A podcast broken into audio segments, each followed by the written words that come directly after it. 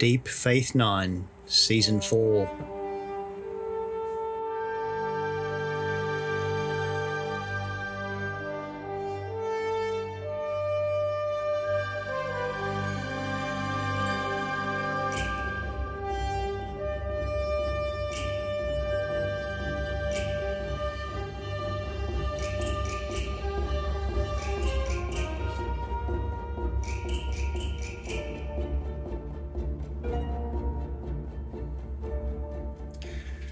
Greetings, friends, and welcome to another episode of Deep Faith 9. Uh, apologies for the uh, delay in production of Deep Faith 9. It has been a, a few weeks since I've recorded uh, one.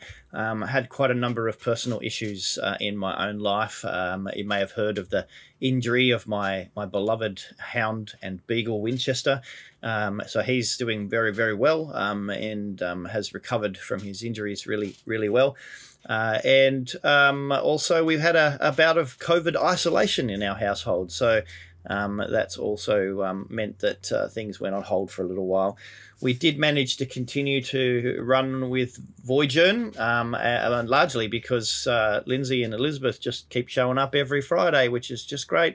Um, but organising guests became difficult. But there's um, absolutely no difficulty or drama in organising the guest that I have today. My old uh, and and reliable friend Robin Yang joins us for this episode in season four, episode four, Indiscretion. Welcome to Deep Faith 9 again, Robin. Good morning, Will, and good morning, everyone who's listening. It's a joy to be here in this space, and thanks for having me.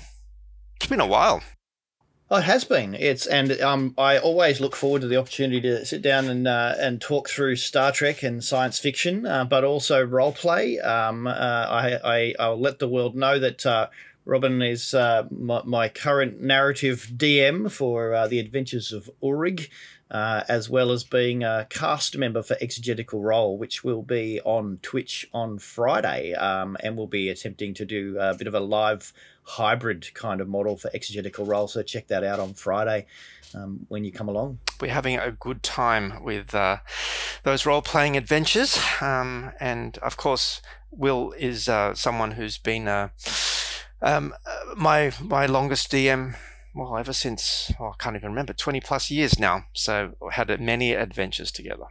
Way back in uh, in uh, theological college, after a long day of theologizing, we would disappear into strange new worlds. Indeed. So, uh, look, I actually think that when I'm looking at this episode, um, it has some real role playing strengths to it, doesn't it? I mean, when we look at it Indiscretion, I'm going to do the synopsis now and then um, we'll unpack it. So, uh, Kira and Gul Dukat go after the lost prison ship, the Ravinok. Dukat has a secret. Meanwhile, Cassidy Yates tries to find work near Bajor, leaving Sisko uncomfortable.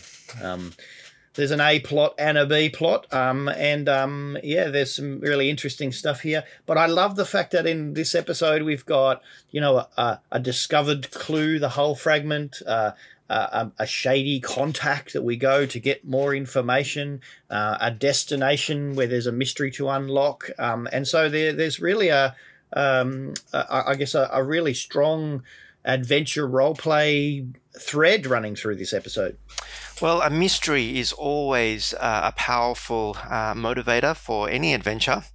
Um, but when characters uh, have got a particularly a personal agenda um, attached to the outcome of the of the mystery, um, it's particularly powerful. And for Nerys and for Gul Dukat, uh, they both have very um, personal reasons for finding this ship. Absolutely, and we we get some great NPCs in this adventure. You know, we get uh, Razka Karn, played by Roy Brocksmith.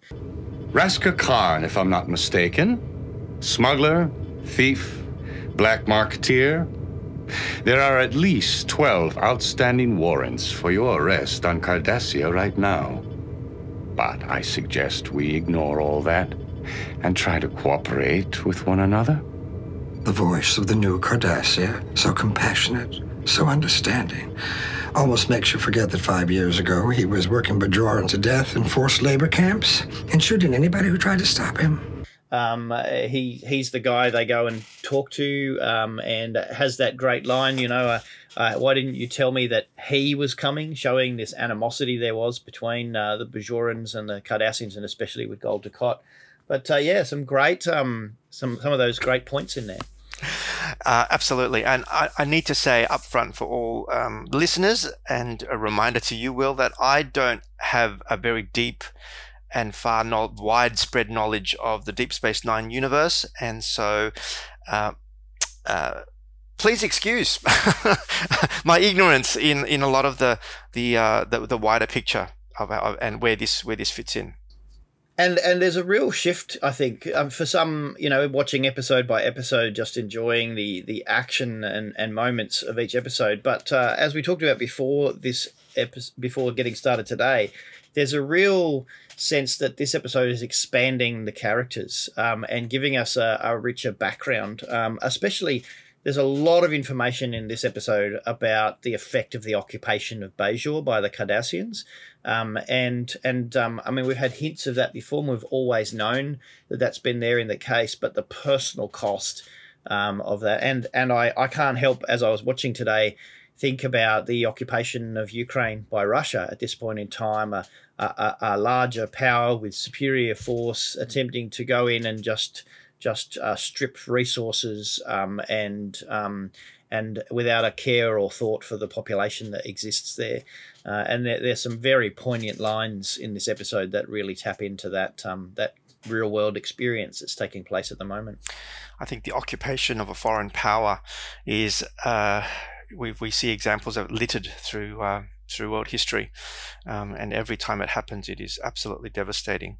Um, I find it to be really interesting that um, our two characters in plot A, uh, Nerys and Dukat, uh, they hate each other, as far as I'm aware. Um, Nerys is, I think, numerous times has has wanted to kill Dukat for, you know, leading the occupation and for killing what what we imagine thousands and thousands of Bajorans. Um, but then to be forced to work together in this new peace treaty that forces enemies to work. Um, I was watching this episode, and at times I was, I, I was, I found it to be really uncomfortable that Gul Dukat was trying to be almost human, well, Cardassian, um, um, in in in the nicest possible way, like and I was like, what is going on? This person is evil, or have I misread this person? Like, is there actually a, a soul behind this this this killing maniac dictator massacre? And then you get the the the, the crash back to Earth with Dukat, where he attempts to uh, reframe the occupation as being good for Bajor. The fact is, the Bajoran people are stronger now than they have been in centuries. When we arrived, you were a weak, contemplative race, choking on your isolation. And now you have a new confidence, a whole new sense of purpose.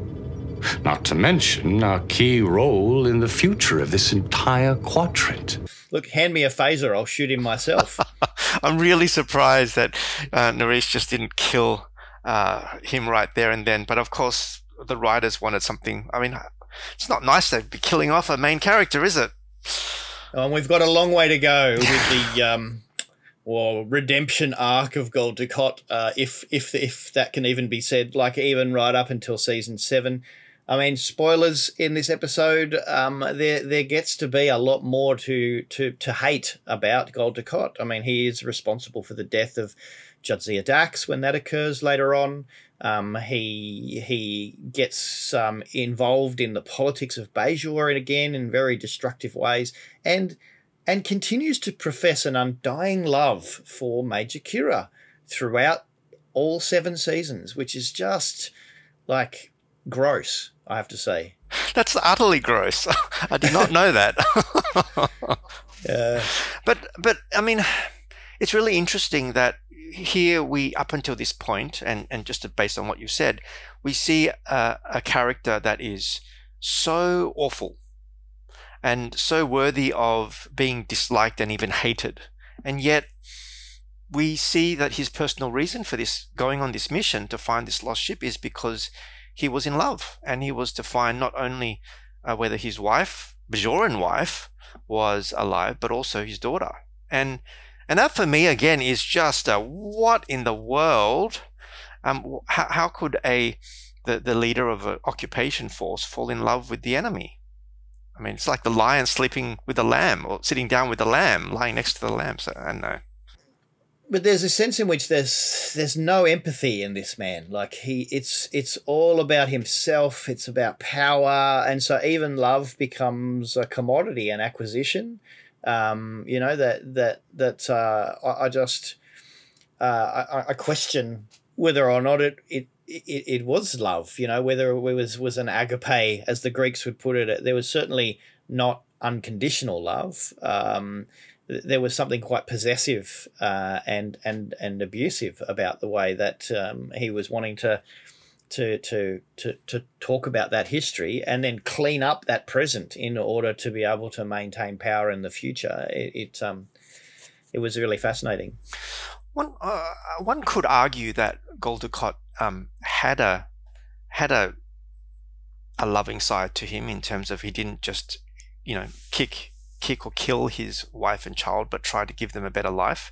Um, at the end, when he didn't kill his daughter, um, one could see that as an act of compassion or love, perhaps. What a great, what a great man! He didn't kill his daughter. he didn't kill his daughter. Thanks, thanks. You're really, you're really reaching there. It's, it sounds like you know when one of our leaders at one stage stage said, "Oh, what a great country we live in that the women can protest outside Parliament House. Elsewhere, they'd be met by a hail of bullets." You know, like yes, yes, that, that was that was that was top marks for him there. Um, deciding at the last moment not to kill his daughter. Yeah, great. But but uh, well, yes, okay. But but when we consider, and I'm just I'm just perhaps being a bit of an uh, um, an advocate, a devil's advocate here. Um, the the Cardassian culture would have no place for them, um, and the killing killing of of them would have been the if you will, compassionate thing to do in in a Cardassian um, society. Um, even even the Bajoran um, prisoners who were with um, his daughter were saying that your father will kill you. Um, and Ziyal herself says, when faced with her father with a with a phaser pointed at her.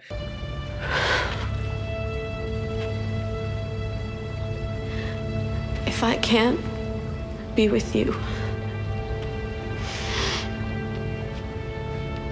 then I'd rather die. Um, death is the best option here. Um, you know, and, and I mean that's the turning point, face to face. But but she recognizes, and, and I I, I admit, uh, I think you're absolutely right. Um, I'm judging Gul Dukat by uh, the standards of empathy, compassion, um, of the human cultural standards. That if I were a Cardassian, um, then certainly he's making the right moral choice from a Cardassian perspective. And what he decides to do at the end of the episode is actually to make the wrong moral choice by actually taking her back to Cardassia with with him. Which is where the conflict between um, uh, and Dukat was, because Nerys was saying, "Don't you dare kill your your daughter, otherwise I'll kill you." So there is this difference of culture, difference of expectations, and also, uh, but but also at the same time we have to acknowledge, and and Dukat acknowledges that that he's doing this for very personal and selfish reasons. He wants to save his career. He wants to, well, one could argue that saving his family is perhaps less selfish, but ultimately it's self-serving. So um, let's talk a little bit about that culture, um, and and that's part of the reason why I've I've got you here today, Robin, as a subject matter expert on living between cultures. Um, you know, uh, what happens when there's a conflict between the morality of one culture and another? How does how does a person who actually lives in both worlds make a decision um, about what's moral um, when there's a when there's a clear conflict between two different understandings of of, of right and wrong? Yeah. Uh, well, firstly, for those of you who don't know me, um, I have um, Korean parents, uh, and so my life experience has been in a immigrant diaspora community living in Australia. I think um, when we look at Ziyal, we're looking at um, um, a multiracial um, family, parents from different cultures, and different species as that. So, so we're looking. So, so this is layered by more complexity than just um, an immigrant experience. Um, but but the different layers, I think it's important to acknowledge and, and recognize different layers of issues that, that are there. Um, you have the, the, the coming together not only of different cultures, which is, involves um, looks and um, practices, but you're looking at traditions as well, um, pers- both the cultural traditions uh, as well as family traditions. Uh, and so they and and so from from my life, um, you know, Korean and Australian, um, times when when they collide are things like um, education. Koreans, and if you know anything about Asians, um, you know, doctors, lawyers, and um, business is the only professions that you're allowed to go to. Everything else is seen as less or, or a failure. Um, uh, you know, top marks is everything. Whereas um, more in, in Australian society, uh, you know, it's it's opportunity exists for anyone to do anything. Um, cast family traditions like the food we eat, the the the the, the rituals of taking shoes off. Um, I remember the first time I went into um, my friend's home when I was a child, uh, and wearing my shoes inside their home was was the most weird and bizarre thing ever. Uh, and so, you you know, you take those kind of um, issues, and then you bring together further stuff like politics and um, uh, communal expectations about how you should live, who you are. Um, it, it, can be quite sidelining. It can be quite. There's a lot of discrimination potentially, uh, and but at the same time as all the hardships, there are also opportunities. And I think um, when people come from a different um, have different perspectives and they bring it into to family, um, it can be very enriching. Um, I, I, know uh, a number of people who uh, who have parents from different cultures and different backgrounds, and they have a remarkable depth of understanding when it comes to acknowledging difference, accepting difference, um, and to be able to navigate um, difficult spaces where people who have really primarily lived in homogenous cultures and relationships just don't get.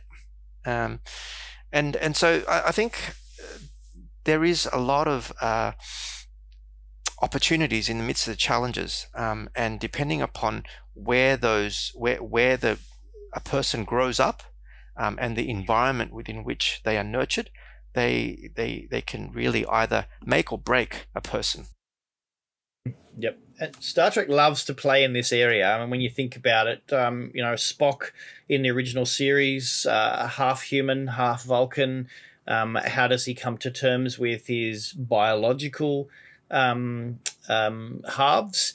Uh, how does he how does he come to terms with uh, his father's world, his mother's world, and then again we we do this with Worf, um, full Klingon but raised by humans um, B'Elanna Torres in in Voyager. Um, so we we have this this this um, this concept of what it means for us to be able to um, make sense of of the worlds that actually live within us. Um, and I, I, I, love the fact that we get to do this in Star Trek. And in particular, um, this new character, uh, Tora Ziyal, um, Deep Space Nine does something that uh, I've, I've constantly said I wish Star Trek would do. They bring a new character into the story and they continue to um, have her appear throughout the, the future seasons of Deep Space Nine. Um, and, uh, and so often in Star Trek, we say at the end of an episode like this, and we never saw them again. But that's not the case with Ziyal. Ziyal actually wrestles with this um, and and has to come to terms with what it means um, to to to be part Bajoran living in Cardassia, to be part Cardassia Cardassian living in Bajor, and and so so I love that they they don't just let this thread go, but that we actually get to to follow Ziyal through forward into the future. And, and I think one of the the great um, depths of character development and character yeah arc here is that uh, we there are two enemies. Um, she's brought been born out of the coming together of two enemies um, that are trying to make things work. And so she's bordering this line not only between two different traditions, cultures, everything, but those who actually hate each other. Um, and and so wherever she goes, um, she will be rejected or seen as a half caste. Yep, and and the writers have really set the Cardassians up for us, the viewer, as irredeemable. Um, you know, we, we, we even way before this. I just the other day I watched um, uh, the the episode of of deep of uh, Next Generation, um, where Picard is captured um, by the Cardassians uh, and tortured by the Cardassians and made to to to confess that there were five lights when there are only four lights. We have that iconic scene and um, that where where Patrick Stewart is actually defiantly yelling, "There are there are four lights." Um, throughout all of Star Trek narrative up to this point and even into the future, there seems to be every reason for us to distrust, dislike, and even hate the Cardassians because they just seem to be morally morally bankrupt. But um, they have their own code, their own system, their own way of understanding the universe. Um, and it's easy. Well, actually, I think we're compelled by the writing to judge them for that. And as someone who's um, relatively, uh, who's an old time fan, but lacks a lot of depth, um, this episode actually instilled me with quite a bit of confusion as to what actually was the real agenda that was going on here. Was it a real rescue mission um, for his, like, really to, to find his family roots? Um, or was, or even the rescue of um, Ziyal, was there actually an ulterior motive that he was using? And I'm sure that plays out later, as you've alluded to. Yep. And look, it's not just about being emotionally distant or out of touch, because I, I love that scene at the early part of the episode where um, Kira and Odo are talking. Uh, and and Kira tells Odo what's been discovered, and then she says, "Oh, I guess you're gonna try and talk me out of this." And and, and he says, "Well, actually, there's no point trying to talk you out of it because this is what you you need to do. And so I'm going to say to you, good luck. I'm going to say, all right, you, you go and do this um, because you're not going to rest. Um, and so Odo demonstrates that he knows Kira. And I think there's a fascinating almost uh, comparison between Odo and Dukat that we can miss. Um, that that um, that that Odo also loves Kira, um, but actually isn't sure how to actually express or explore that. Um, and um, and so, but, but definitely demonstrates in this episode that he knows her, that he supports her, and he's a good friend. Yeah, yeah. Odo's a wonderful character. I love Odo, but but also Kira. I mean, she lost also. She she there's a there's a there's a closing of a of a mystery for her in this episode where she actually finds out she has lost a friend.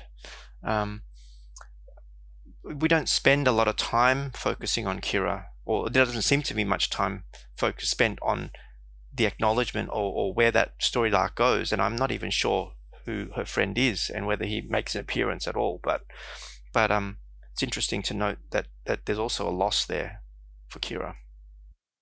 Yeah, well, he's been he's obviously died in an accident sometime before. Um, it, it's very clear from other episodes that this Shakaar resistance cell that Kira was a part of, that she became a part of during her teenage years to to fight the Cardassians um, and and rid the occupation. Um, really, Kira was a, a freedom fighter or a terrorist, depending on how you want to actually um, run that narrative. Um, so so I'm, I'm guessing that if you're you're fighting together uh, against a common enemy and you're having to sleep rough and and uh, and and do dangerous things that a, a strong bond actually builds up between um, people who actually are having to do these things. Yeah. Yeah. I mean uh, and and as I think about this plot A um there's a theological thread that runs through my mind uh, around redemption um, is Gul irredeemable? Is um, Kira redeemable? Like, like what, what does redemption mean for her? And I think we're already seeing some of what that looks like for her um, based on her past. Uh, and then what does redemption look like for Ziyal? You know, like being rescued by her father, which has been her dream that's kept her alive. Um, you know, uh, and then now being taken home to, what is home? And where, where is she being redeemed to? And yeah like and and what, what does it mean to, for her to be redeemed by someone as as awful and as complex and as as Gul Dukat yeah absolutely. Um and and I think it's it's interesting that the title of this uh, episode is indiscretion um, and it'd be very easy uh, to just keep that in plot A um, but um, th- there's certainly also questions about redemption, uh, about restoration, about closure, and and reconciling with oneself in, in plot B as we as we explore the complexity um, of of Sisko. But before we get there, there's some other cultural arcs in plot B as well. Uh, how did you feel about uh, Quark's evaluation of uh, relationships in the bar? well, well, um, uh, I think. Um, oh my goodness. Um, okay, here I'm, I'm showing my my total um, ineptitude and depth of and, and lack of depth of knowledge. Um, what was the doctor's name? But Bashir. Dr. Bashir. Bashir yep. Um, he says it really well. It's any wonder that the uh, that the Ferengi can reproduce. Yeah, yeah, yep. The stuff that he comes out with, you know, the list of of behaviors. Uh, they're, they're right out of the toxic masculinity playbook. We Ferengi know better. Women are the enemy, and we treat them accordingly. The key is to never let them get the upper hand. If she says she doesn't see you enough, threaten to see her even less. If she wants more gifts, take back the ones you've already given her. It's all about control wow, treat them mean, keep them keen kind of stuff. Um, yep. Yeah, I, I uh, and yet here we are again, two humans judging, placing judgment on what is Ferengi culture. This is the way that Ferengi culture is operating. Um, culturally, um, can something can can one culture pass judgment over another? And that's this is the great um, uh, theological and societal and cultural question that we are really wrestling with our time, because now Western Western uh, westernized the the west the west wait. Yeah the westernization of the world has meant that there is a dominant narrative that upon which everything else is is cast um, and and we see that um, uh, in so many places around the world um, and within the church as well. Um, but yes, uh, it's a great question to ask. Um, what, how do you, how does does does one culture have the right to critique another culture, or um, is it is it is it only is a culture only crit- critiquable by those within the culture, those who belong to that culture? Um, and, and I actually believe that's the case.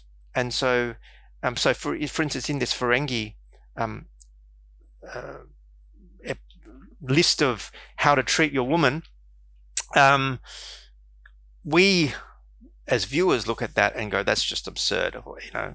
Uh, but but that's that's the reality for Ferengi. And if my memory of Ferengi society serves me correctly, um, women not only accept that but enjoy that. Is that right? Or is that am I wrong? Well, it, it's interesting. That's the dominant narrative, and I think that's a really interesting thing to explore in terms of the dominant narrative um, in a culture, because it's very easy for us to then get caught up in stereotypes and caricatures of of of, of a culture.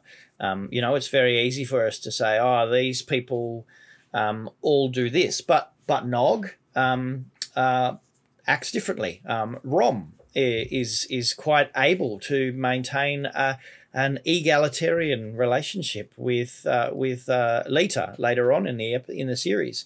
Um, that that even Quark's mother actually begins to question um, whether or not um, the the the misogynistic characteristics of Ferengi relationships are actually necessary in order to maintain the tenets of the prophets um, of, of the of the um, the the rules of acquisition, um, and so there's there, there there's this there's this there I think there are layers to culture, and it's very easy as outsiders for us to actually look at culture and actually say, oh well, the first thing we see, our first impressions are actually uh, the way in which we're going to script the understanding of, of all members of that culture, and and and that can be very dangerous. I think you make an excellent point, Will, and I re- think it's really important that at everyone who's listening um, recognize that within cultures there are always different narratives within that culture, and the the the dominant narrative that come emerges out of any culture is set often predominantly by those who are in power,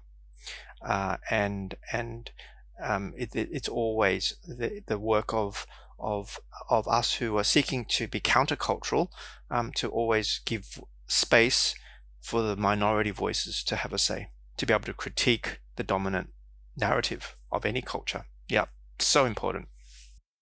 And and look, uh, I mean, even uh, uh, in the country of your heritage, you know, there are there are there are two Koreas, um, and and especially for North Korea, there, there are a, a whole range of uh, dominant caricatures and stereotypes that we have um, about about the northern part of, of what was historically once one people.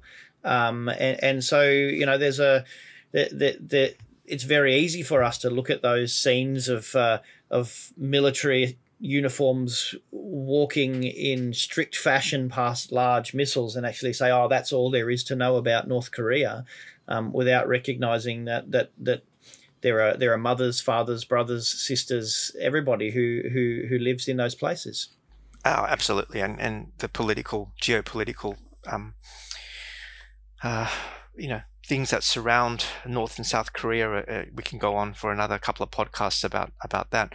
But but really, but it's interesting. In the in in in the last few years, there's been a, a Korean drama called Crash Landing on You. For those of you who are interested in K drama, uh, recommend it. It that actually is set um, very much in the South and North kind of meeting uh, where where a South Korean um, businesswoman um, crash lands in in North Korea, and it's about it's about showing the humanity or a human side of um, behind the propaganda and um, of, of what North Korea actually is. Um, it's interesting. It's an interesting, entertaining show uh, that that that lands exactly on what you're saying. So some of this might be very new for some of our viewers. Some of our, our listeners um, may have, have lived in a very monocultural kind of experience. Um, how would you suggest? Let's get really practical here. How would you suggest the best way for someone who encounters another culture but doesn't understand it is is lured by stereotypes and caricatures to actually deepen their understanding of culture? How, how do you get past for, uh, Quark's uh, initial bar room tirade and actually discover the, the, the greater depth of, of, of a culture? Look, um, I think the, the, the starting point is always um, building relationship. Um, and, and that starts by um, withholding our own judgments and actually um, coming um, in a in in a in a position of I want to know, I want to learn, uh, humility, and to say, I want to learn, and tell me about yourself, tell me about your life, tell me about what, uh, tell me about you to another person, and and I think the building of relationship is absolutely central. Uh, if we can start that, that's the beginning point um, of building trust and then building communication and then building understanding. Mm. So, would you say it's not not rude to ask a question about something you're curious about, like you know, uh, you know, what really goes into kimchi? Like, you know, like uh, is is it okay to actually ask ask those kinds of questions? I, I think um, you need to develop uh, a some level of of trust um, when you're asking people personal questions. I think questions about kimchi, you can go to any Korean and they'll be gladly uh, tell you. And very rarely will you kind of go, "How dare you ask me what's in kimchi?" uh, but if you were to ask someone um, about their family or about something far more personal, um, it, it does it does require uh, a degree of, of of of trust, a degree of relationship. So I would not recommend um, going to someone who is of a different nationality uh, and to say, "Hey, um, tell me about the war in your country and tell me about tell me about you. Like, how, why are you the way you are? Like, that would just be yeah, and that and that's common sense, isn't it? I mean, really, with every relationship, we've got to make our way in um, and actually build um, build a, a sense of trust and relationship. We we, we don't want to be taking any uh, any big steps um, in in this situation, like uh, Sisko says in uh, in the B plot. In the B plot, yes, big steps. Um, but yes, it does require um, uh, um, communication, but also humility, but also courage um, courage to actually to actually admit that I don't know as much as I think. Um, acknowledge that, and and also to acknowledge that I lay down power. I lay down um, whatever I hold, and to be equals in in in that. Yeah, yeah. Um, but yes, um, I think Sisko and and Cass is it Cassidy? Um, Cassidy Yates, uh, they're they're two characters as well that that well uh, for me initially when I saw it, one the the plot A shined so much brighter than plot B. I, I felt like I was a bit of a a, romantic kind of a kind of a, a sub storyline, and I was kind of like, give me back to um the other one, but but but I think there's there's some real uh, live issues that are going on for Sisko and Cassidy, which I think are is really real, and and I really enjoyed. And upon watching it the second time, I really enjoyed kind of their storyline too. Well, I'll, I'll, put you on the spot here. We'll do a bit of a quiz, a bit of a test. Okay, so so um, clearly there's some hesitancy in entering into a relationship for Sisko. Um, what is it about Sisko's history and backstory that actually may be causing that hesitancy that that uh, that you know or you saw in the episode? Um, so I've got a vague recollection that um, Sisko was married, uh, and his wife was killed um, by an attack of some kind, where wherever there was it a ship or, or whatever was was attacked and destroyed, um, and so I think for Sisko, he carries a great deal of guilt and burden that um, his line of work is dangerous, and he lost his his his wife um, in that, and to enter into another relationship is not easy. And and we begin this series, Deep Deep Space Nine, with Sisko in the midst of that that grief and loss. Um, that Jake Jake's only very young. Um, the, the, the battle uh, that he loses his wife in uh, is actually the battle for Wolf 359, where Locutus of Borg um, assaults the Federation and many Federation ships are killed. Now, we uh, we know Locutus uh, of Borg is AKA uh, for uh, Captain Jean Luc Picard. Welcome to Bajor. It's been a long time, Captain. We met before. Yes, sir. We met in battle. I was on the Saratoga at Wolf 359.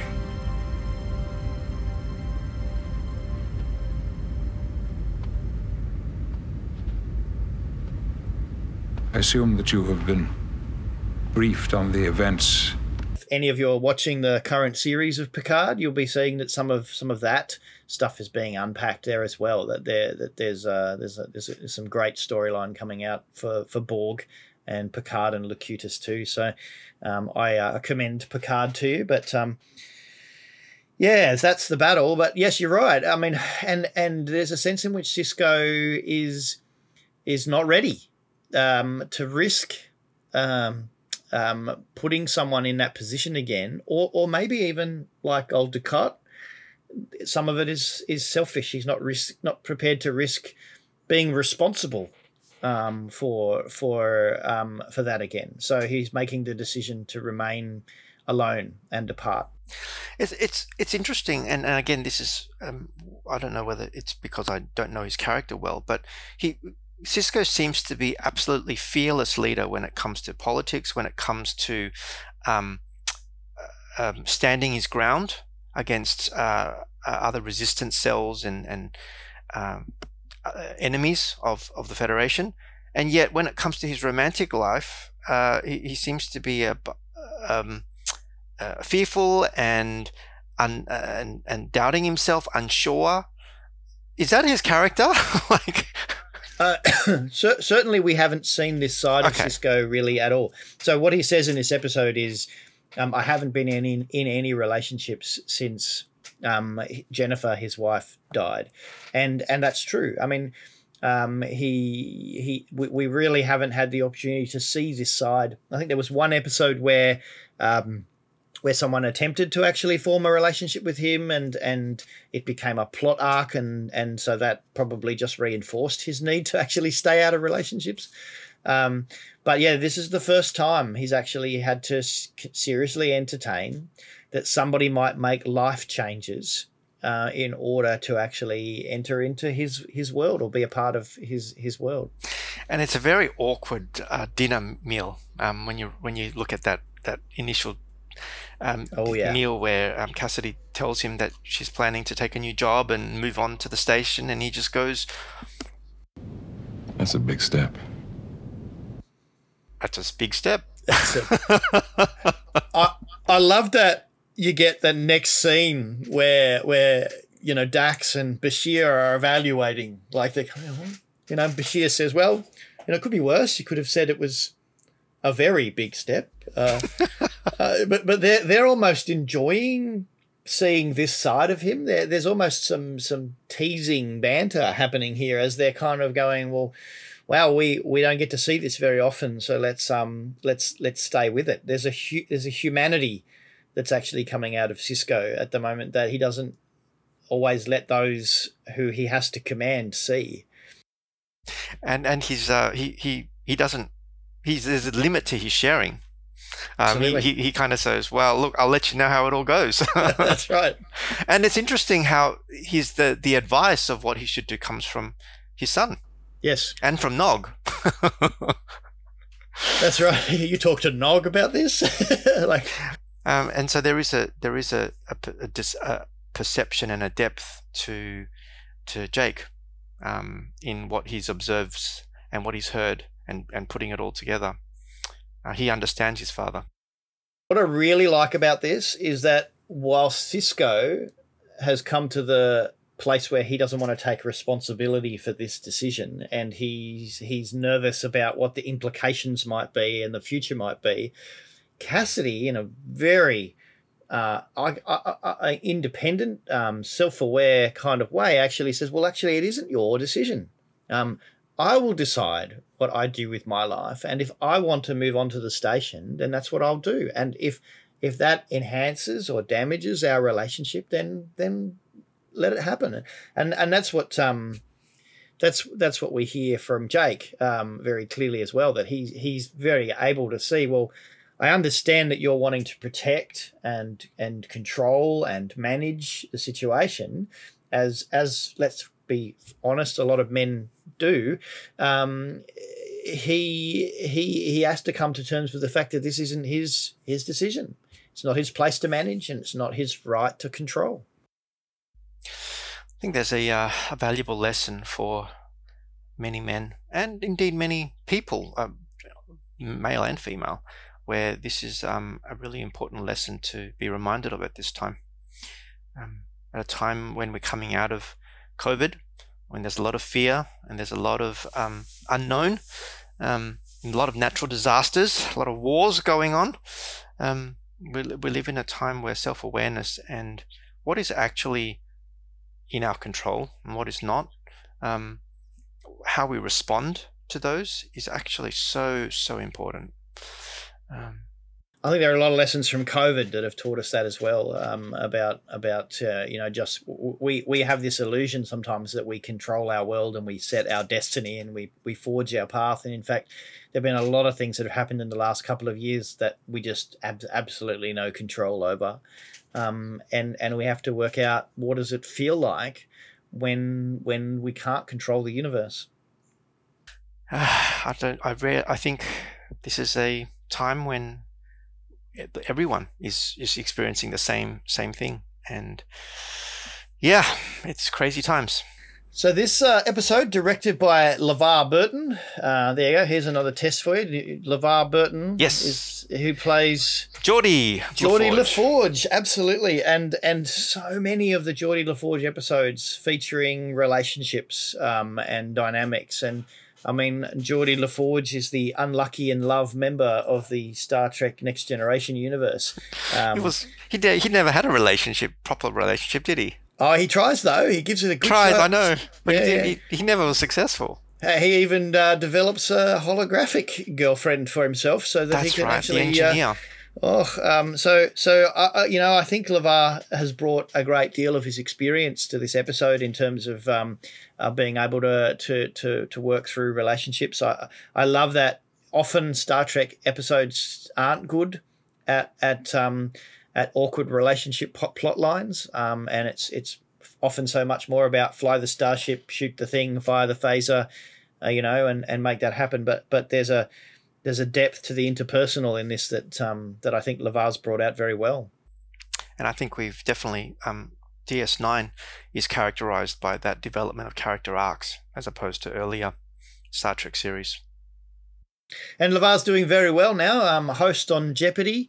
Uh, saw him at the uh, at one of the movie award nights the other night. Um, um, um, doing comedy. Uh, so he's uh, he's he's certainly uh, developed a very strong uh, post Star Trek career-.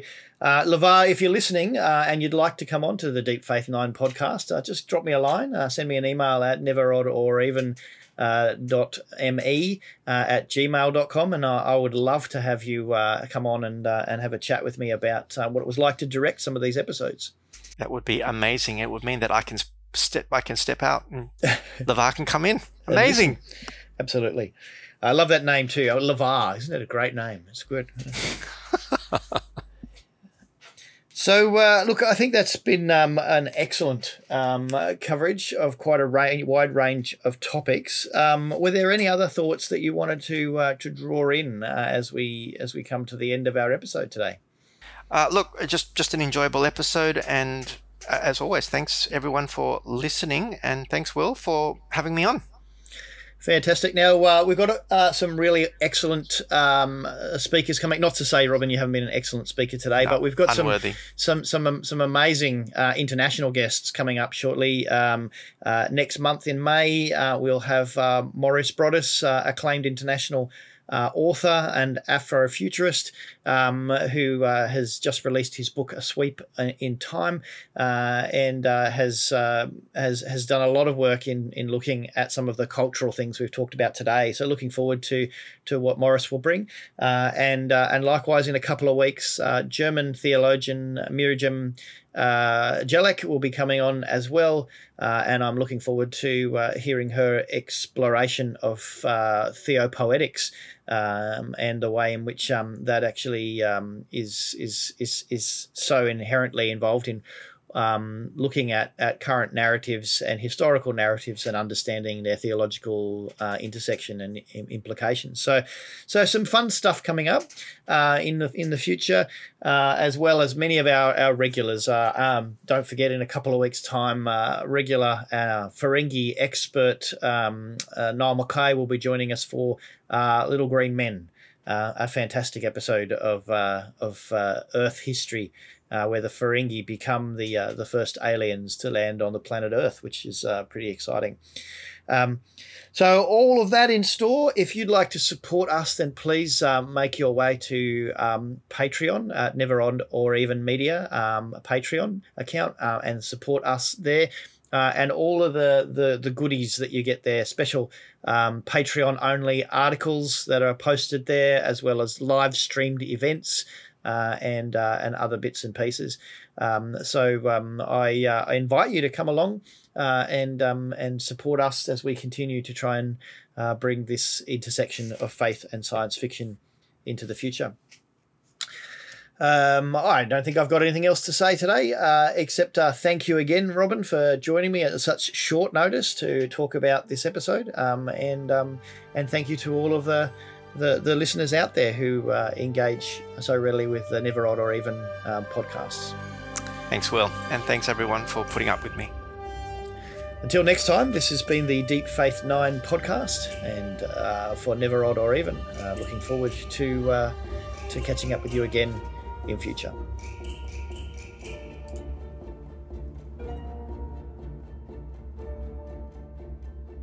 Deep Faith 9 is a never odd or even production.